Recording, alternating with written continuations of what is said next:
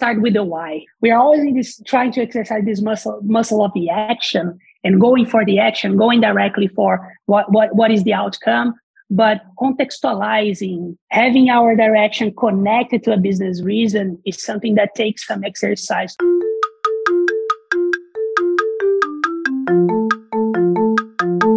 Hi, before we get to this week's podcast, I'd like to tell you that Automated Creative are releasing a book called How to Make It in Marketing, Volume 1. It is a collection of the best marketing career advice we've had from over 200 episodes of the Shiny New Object podcast. You'll hear from some of the biggest, brightest, and best names in the industry showing you telling you how to grow your career. You can reserve yourself a copy at this URL. So get your pens out. It's bit.ly, so bit.ly forward slash make it in marketing. So that's bit.ly, bit.ly forward slash make it in marketing. But the make it in marketing bit is in capital letters. So bit.ly forward slash lowercase and the rest is make it in marketing uppercase. I think you should get your heads around that and enjoy. It's a great read.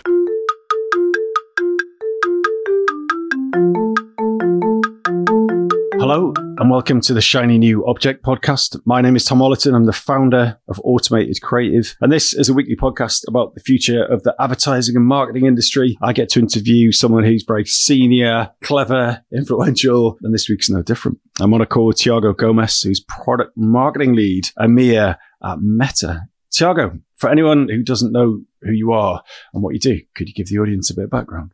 Tom. How are you? Very nice to be here. Thank you very much for the invite. Um, so my name is Thiago. Uh, as you probably can hear from the accents, I'm not from here. I'm originally from Brazil, and uh, I started my, my my my my career, my path over there. So started my career always in advertising agencies at the beginning. At the, the, the, the first third of my career, always in advertising agencies, especially creative agencies, but working always on the business side. So making the relationship between the agency and clients to happen and for the business to progress. So a few independent agencies uh, in Brazil, but I also had a had a moment at Ogilvy as well with uh, uh, our international business over there. And when I was at Ogilvy, was the exact year was in 2011 was the exact year that uh, Meta was or Facebook at the time uh, was starting its operations in Latin America. So um, I was lucky enough to be part of the first batch of hires that we had there. We had there in the region. Uh, part of the, the, the first group of like five, seven employees that joined the company. And I started my path at the company on the sales department, so taking care of advertisers, mostly in e-commerce and retail, still in Brazil. Then, uh, as the that operation progressed, I moved into a product marketing role for Latin America and US Hispanics. So, doing the whole uh, America's um, um, um, product marketing role for ads.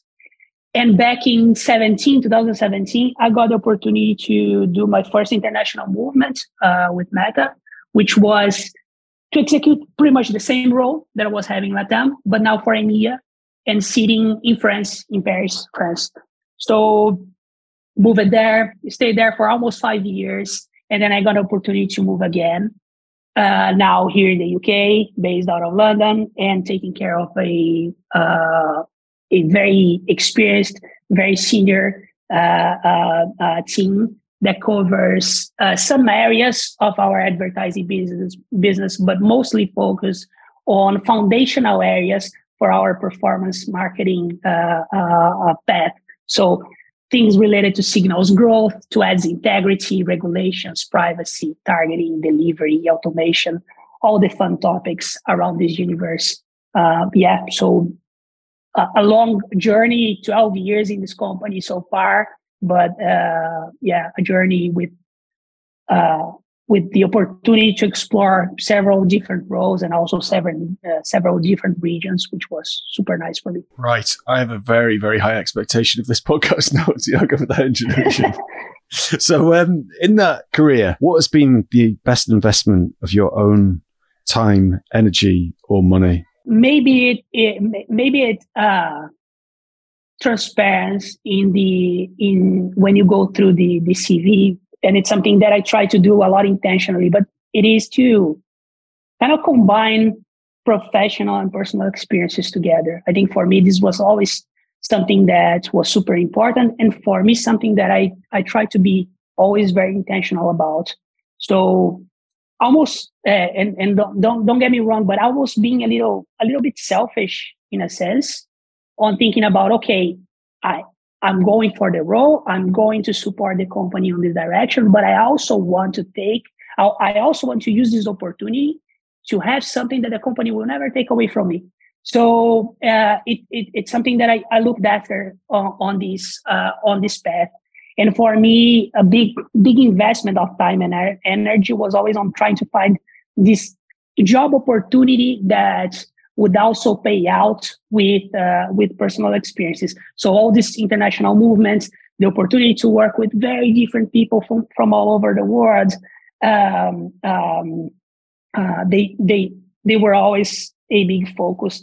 They uh, kind of brought to me the possibility to match the career aspirations that I have with some of the life aspirations that I have as well. So yeah, help me to be the person that I wanted to be.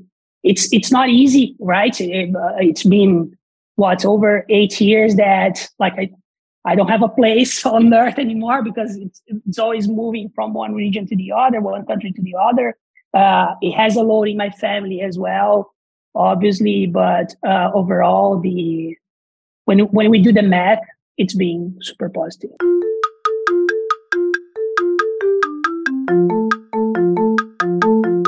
So that's great life and work advice. But do you have a marketing tip that you can share with the audience? Something that you find yourself quoting most often? And if you don't mind, I, I have two, and they, they, they should be very straight Ooh. to the point. But Ooh. yeah, no, they are. Come on, then. Think, Let's do it. They are they are things that uh, can be very obvious when you hear, but for me, they have uh, important effect. I had two leaders in the business in the last few years, and the two the, the two of them they said things that were they, they had the sense of being logical at first, but very powerful at the back end. The first one is is always start with the why. And for, for marketing, this was something that for me always always resonated so much because we are always in this uh, trying to exercise this muscle muscle of the action and going for the action, going directly for what what what is the outcome, but uh, contextualizing, having our direction data backed, having our direction connected to a business reason is something that takes some exercise. So starting with the why for me is something that, like, uh, since I heard that, I took for myself, and I try not to do. Uh, I, I try not to go to any pitch or any conversation without starting with the why first. And uh, the other one is uh, very recent advice from one of the leaders that we have in the business, but uh, something that is resonating a lot to me, which is uh, marketing organizations to essentially focus on two things either grow and protect revenue or save time from our from our cross-functional teams. And again very obvious very direct to the point but some uh, when when i read through the, the the, the details of it I, I always think about a marketing organization that is that is first data driven uh, we have the business business outcomes being more important than any proxies, especially when you think about advertiser, advertising. Proxies can be very strong. So when you think about the business outcomes that it's going to have, it's something that resonates a lot to me. A market organization that uh, is focused on revenue generating marketing especially moments like now that we have like business businesses tidying up marketing can be seen as an expense but when you're focused on growing and protect, protecting revenue, you are a revenue generate, generating area. So this is, this is something that is crucial. So data driven, revenue generating, focused on prioritization, and essentially an area that connects the technical side of the company with the business side of the company. So for me, uh, yeah, two very strong tips that I, I take with myself. And well done for getting two tips into this podcast. Thank you. Cool. So bonus points.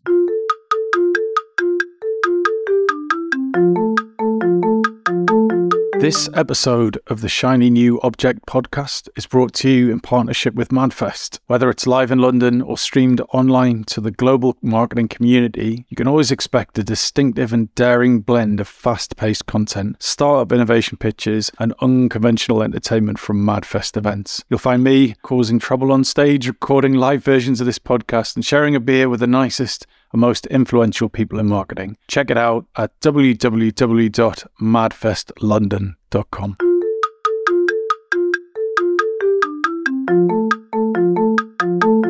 We're now going to talk about your shiny new object, which is diversity. So big, big topic, still very much a shiny new object in terms of conversation, in terms of the press and different brands, different businesses adopting it in different ways at different times with different amounts of success. But why is diversity your shiny new object? So important. Uh, a few aspects, and I, I know it's a broad subject, so I'll, I'll try to to condense a little bit more into the specifics. But I think the overall aspect is very obvious, right? Uh, we have data backing up. We have UN data that says that uh, diverse organizations they outperform individuals in decision making by almost 90%.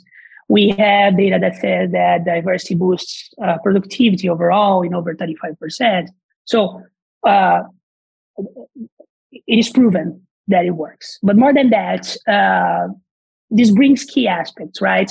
Better exchange, uh, uh, exchange between teams, uh, better understanding of our customers in general, different work ethics across the board, and uh, we bring also different decision making and different approach to problem solving. So, uh, in short, is a core a, a, a, core mechanism for driving innovation and for driving resolution. And I think that's uh, a topic that is quite hard to argue against, right? But for me, why it's important at this moment to speak about it is because um, we're going through a moment that is very challenging and quite problematic for diversity and inclusion, uh, diversity and inclusion, inclusion uh, diversity and inclusion efforts. Sorry about that. Uh, and why it's very problematic. I think first of all, we have an overall aspect uh, aspect of crisis, right? We have inflation, recession, uh, companies tidying up. So they are all factors that are making business needs take take more more overall measures for efficiency. So this is the first red alert, you know, that we have there. Next to that, we also have a large layoff season going on across many industries the tech industry, which is the one that I I work at during the last 12 years, but also in the finance industry, in the VC community, uh, most recently in the consul- consult- consulting environment as well. Uh, uh, a bunch of situations of mass layoffs that are also a moment that is critical for a lot of business. And um, the attention point that I have there is that these moments are they can be specifically harmful for their for diverse commu- uh, communities. And I, I, see three aspects. If you allow me to go through three aspects on that. First of all, is the structural, structural challenge itself, right? Uh, moments like those that we are living in, they make harder for this community to wait for key opportunity. If someone within a diverse community not having a backup, not, or a family backup, not having uh, uh, uh, the, situ- the, the, conditions to wait more for the right opportunity, uh, uh, having historically getting their opportunities challenged by by this ecosystem, like uh, this this already put, puts a structural challenge that makes things harder. So I think that's the first aspect. There's a second aspect, which is the practical aspect itself. Uh, this process uh, uh, that are happening, they naturally exclude diverse communities from the market. Giving core examples, uh, B1 visa holders in the US. We have skilled worker visas here in the UK. Once this co- the, the companies let those people go, they will naturally not uh, be a part of this market anymore. Uh, and finally, I would say situations like this one that we are living in, they reduce the impact of core measures that we have to reduce the issue. So DNI programs, they might be seen as a cost. So they might be reduced or removed. Uh, conscious hire is a massive effort or a massive, massive mechanism for mitigating this issue. With less hiring, we are having less uh, entry points for people in the diversity community as well. So uh, to try to summarize, I would say, I think this this moment that we are going through puts a lot of extra challenges to the situation.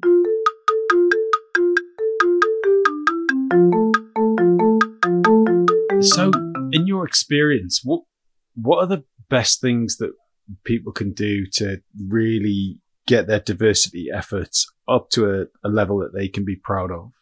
Because we see a lot of talk in the industry, yeah, people like virtue signaling. Uh, but what I loved about what you said was the stats. I can't remember them all that you gave at the start. You know, this works, right? You know, and that that that kind of stat wasn't in in the press like however like four or five years ago when diversity really came to the to the forefront. Maybe it's not as far back as that, but now that you've been in and around it and running a diverse team and seen the benefits and seen the science, you know the stats. Like, to, uh, give some advice to someone who is struggling with this. What, where's a good place to start? What are those yeah. key things that they can get get going? Okay, so a few few things that are I, I think they they can help solving the issue, right? The, the, the situation. Uh, first of all, it's acknowledgement, right? Uh, we spoke, you spoke a little bit about that. It is not only nice for the world, but it's also good for business. Uh, I, I personally, uh, uh, to share a personal like anecdote on that, like I come from a very different work ethic culture.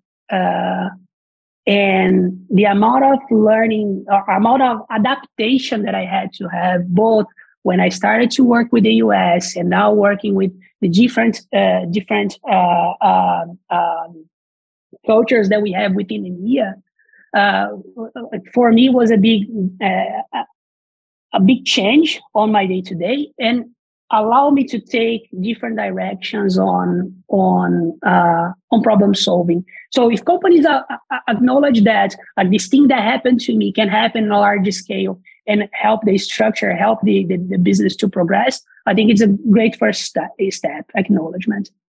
Uh, the second step I, I kind of mentioned very quickly, but this idea of investment versus cost. Uh, it is not efficient to cut on diversity efforts.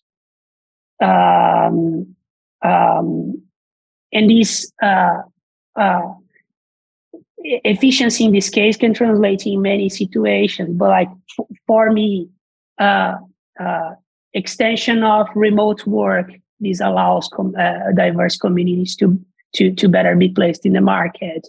Um, um, uh, efforts around internal education internal training they also help to reduce bias.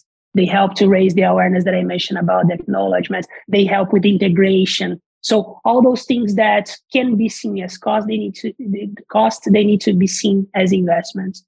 Uh, there is the fairness uh, aspect as well. Fairness on promotions, fairness on, ra- on raises, fairness on opportunities. If this is inputted in the the company mindset, this is yeah, this is uh, a core direction to go. And finally, lead by example. I'd say um, the reference is super important. Uh, uh, to give another personal example, whenever I see a Latin leader across a multi, multi, multinational national company, even if I don't know the person, I feel proud. And I can see myself on that. So see diversity in leadership is also key. Uh, so I'd say if we have a little bit of this four-ish elements included as a core core mindset for companies, I think we have a, a good basis, a good foundation. And to finish off, what are the biggest mistakes that you've seen? A very nice question. Um, I think the biggest of all is to use this exercise uh, to to use this uh, uh, this topic not as a not not as as a legitimate direction for the company, but as an exercise of use it as a marketing exercise. And this doesn't flow too too far. This this doesn't go too far. Uh, I think this is the, the worst example because you, you you do the activities not from the core. You do the activities just to show externally, and yeah, it's um, it's easily seen. Doesn't help people that are involved on it, and, and and doesn't bring the benefits that we spoke a little bit about at the beginning of the conversation. So, uh, if companies are up for it, it's better. It's for a core reason, not because they want to collect brand or marketing benefits out of that. That's a very important lesson to share at the end of the podcast. Unfortunately, we need to leave it there. Thiago, thank you for sharing your views in what I felt was a really passionate way and very clear and easy to understand. And it was an education to me. So thanks for that. But I imagine, imagine there's a bunch of people who want to talk more to you about this. So how can someone get in touch with you? What platform? Yeah. what, what makes it the perfect message to you? Yeah. So first of all, thank you very much. Uh, I really appreciate the, the, the, time and attention. Um, uh, I think the best way is through LinkedIn. So Thiago Gomes, T H I A G O, Gomes with an S at the end. And yeah, I'll be more than happy to chat and answer any questions that you have. Fantastic. Thank you so much, Thiago. Cool. Thank you very much. Bye.